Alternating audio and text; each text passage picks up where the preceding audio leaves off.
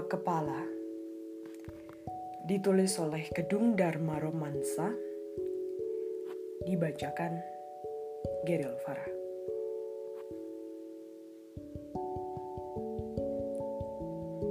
Satu.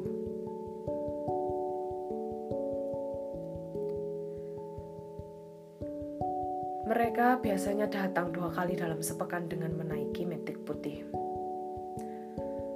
Mereka selalu memarkir motor di bawah pohon kersen, tepat di samping depan warung saya. Seperti anak kuliah kebanyakan, saya kira mereka sepasang muda-mudi yang kerap menghabiskan malam dengan uang kiriman orang tua. Saya meyakini, untuk anak kuliahan seperti mereka, rasa-rasanya tak akan sanggup hidup tanpa kiriman dari orang tua. Setelah si lelaki memesan magelangan dengan tambahan porsi nasi lebih banyak, mereka duduk di samping tempat saya memasak. Si lelaki punya kebiasaan mengamati saya memasak. Kadang sesekali melihat ponselnya. Sementara si perempuan sejak pertama menaruh bokongnya di kursi, tatapannya tak beranjak dari ponselnya. Kadang dia tersenyum sendiri dan tertawa kecil. Entah apa yang ditertawakannya. Sekarang banyak orang tertawa tanpa harus tahu sebabnya. Mereka tidak suka ngobrol seperti saat saya remaja dulu. Mereka lebih suka berbicara dengan yang ada dalam ponselnya. Sebetulnya hampir semua pelanggan saya begitu. Mereka tertawa bersama tentang hal yang berbeda. Kemudian ketika pesanan datang, sejenak mereka menaruh ponsel dan membicarakan sesuatu dari ponsel masing-masing. Saya tidak tahu mereka sebenarnya sedang hidup di mana. Saya tak habis pikir dengan anak muda zaman sekarang. Kembali kepada sepasang muda-mudi langganan saya. Mereka adalah satu di antara sekian pasang yang paling menarik perhatian. Mereka selalu membungkus pesanan, tak pernah sekalipun makan di warung. Saya selalu membayangkan di mana mereka akan memakannya dan kenapa m- mereka memilih membungkus makanannya. Mungkin mereka akan memakannya di kos perempuan atau di kos lelaki. Tapi untuk malam selarut ini, entah apa yang dipikirkan mereka untuk mempunyai ide membungkus makanan.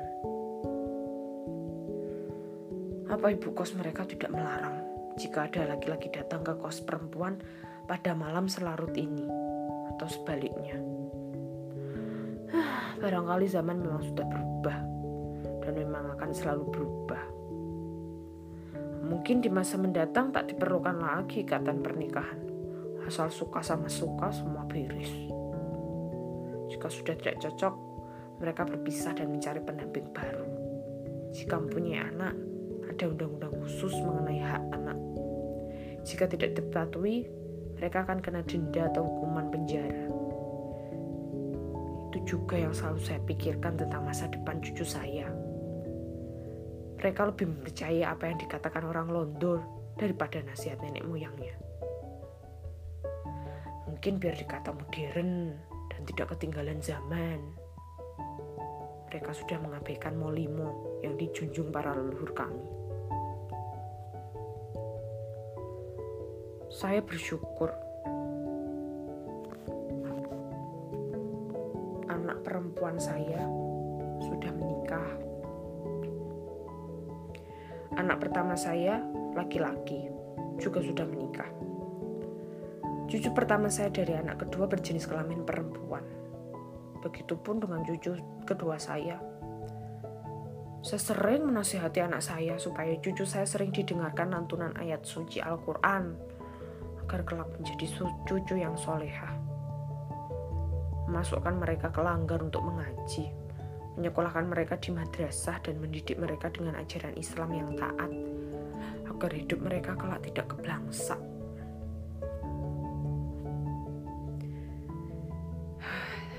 Tapi sudah setahun terakhir ini sepasang muda-mudi langganan saya tak pernah datang lagi ke sini.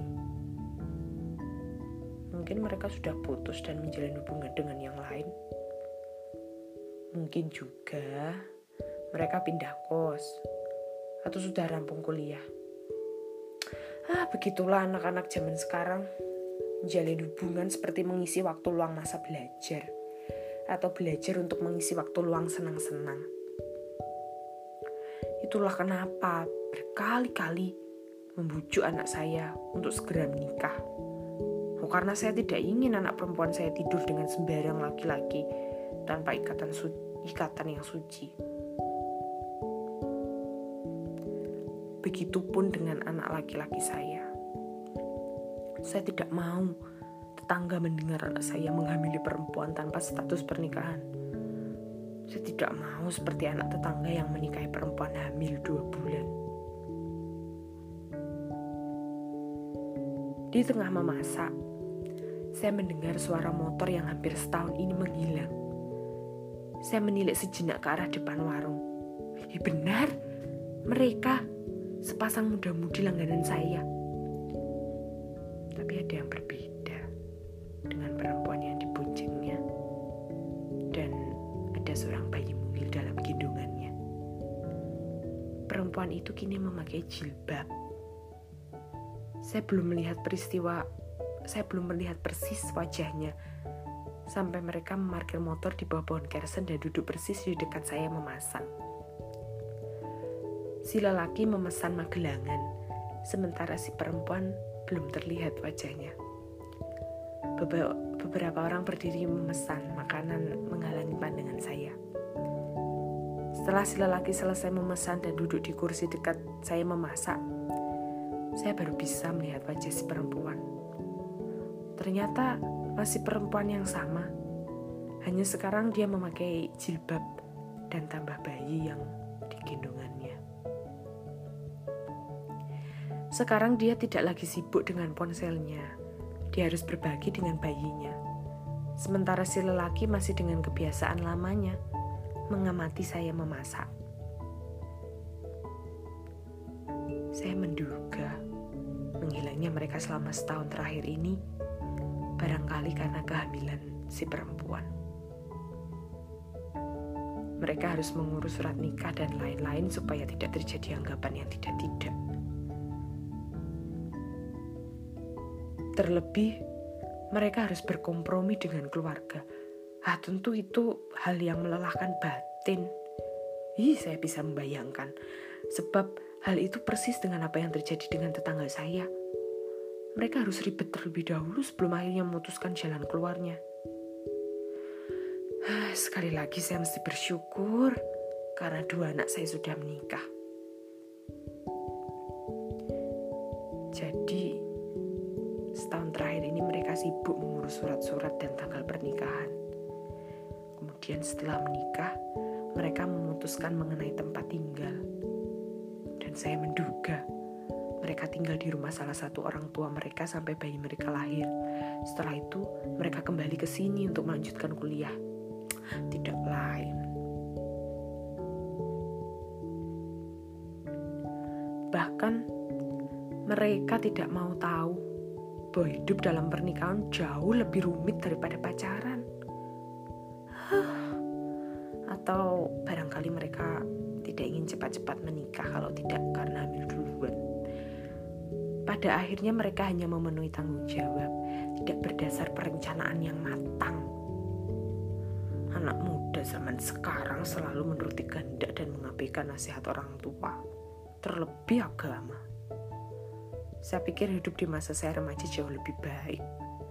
Berkenalan dengan mempelai laki-laki tidak perlu terlalu lama. Bila cocok langsung menikah. Begitupun yang selalu saya nasihatkan kepada anak-anak.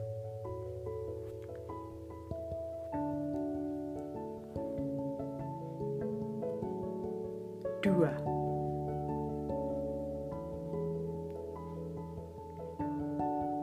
Saya selalu suka caranya memasak. Dua siung bawang putih, bawang merah digeprek dengan pisau daging.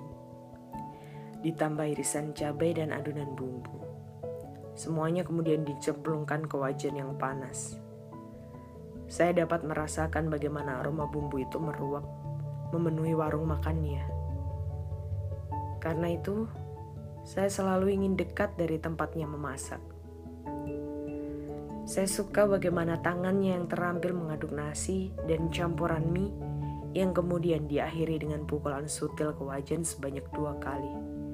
Teng-teng! Makanan siap.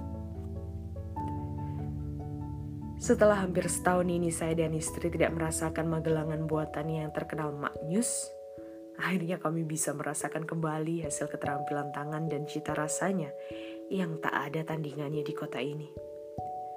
Maklum, setahun belakangan kami harus pindah karena masa sewa kontrakan yang kami tempati tidak bisa diperpanjang. Alasannya akan ditempati kerabat bapak kontrakan. Hampir dua bulan kami berkeliling mencari kontrakan yang terdekat dengan kampus istri. Tapi kami tidak menemukan yang cocok. Terlebih, istri saya waktu itu sedang hamil dua bulan setelah usia pernikahan kami menginjak tahun ketiga. Sebetulnya tidak hanya dekat dengan kampus istri saya, tapi kami juga kadung menyukai kampung itu. Meski dekat dengan kota, kampung itu lumayan asri dan sudah seperti kampung kami sendiri. Setelah lama berkeliling, kami tidak juga menemukan kontrakan yang cocok. Terpaksa kami mencari daerah lain yang cukup jauh dengan kampus istri saya. Hingga akhirnya kami menemukan kontrakan yang kami anggap cukup layak. Kami pikir tidak masalah, toh istri saya juga ke kampus hanya untuk bimbingan skripsi. Saya bisa mengantar jemput di sela kerja sebagai editor di salah satu penerbit di kota ini. Hidup bersandar dari menulis tidaklah cukup. Jadi, harus mencari pekerjaan lain selain menulis.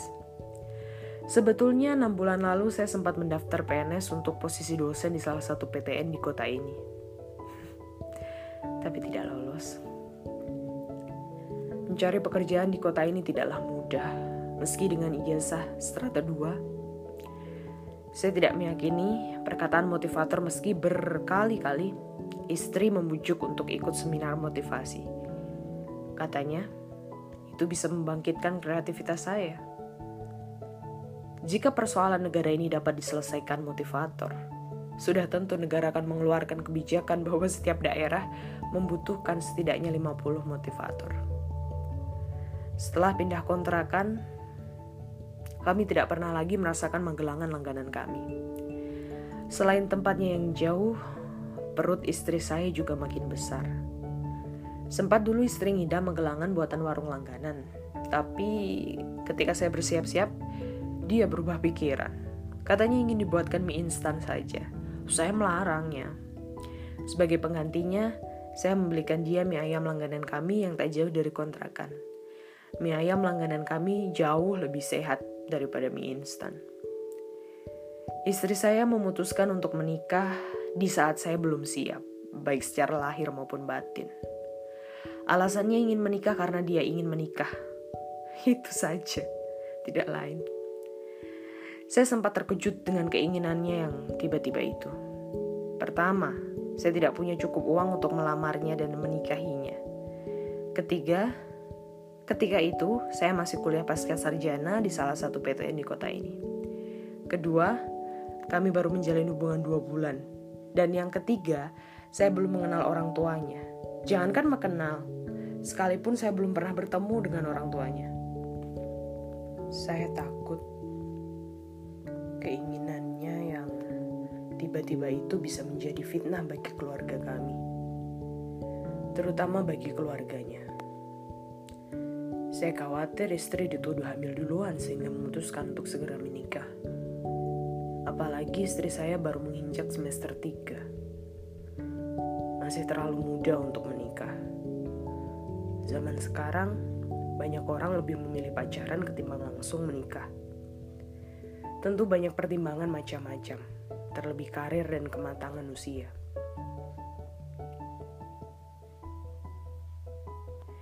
Jadi, bagi saya, pernikahan kami akan membentuk persepsi yang macam-macam.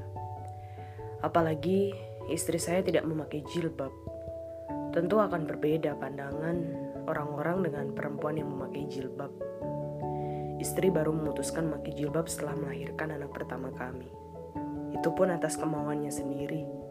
Sejak dulu, mulut memang lebih tajam daripada pedang. Dan kenapa orang selalu ikut campur urusan orang lain sejak dalam pikiran? Setelah bayi kami berumur enam bulan, tiba-tiba istri saya teringat magelangan langganan kami. Katanya, dia sudah kangen berat dengan magelangan Yumar. Dulu kami mengenal magelangan itu dari teman kuliah istri saya. Dia kakak tingkatnya di kampus. Kebetulan, teman itu anaknya Yumar. Semula kami pikir itu sekedar promosi basa-basi. Tapi, apa salahnya kami mencoba? Dan ternyata rasanya memang benar-benar enak. Kesan pertama itu membawa kami terus datang ke warungnya. Tapi istri saya tak pernah mau makan di warungnya. Sebab kalau makan di warungnya harus memesan dua porsi. Dan istri saya tak akan sanggup menghabiskannya. Istri saya tidak pernah makan dalam porsi banyak. Tapi dia bisa makan empat kali dalam sehari. Sementara saya hanya makan dua kali sehari dalam porsi banyak.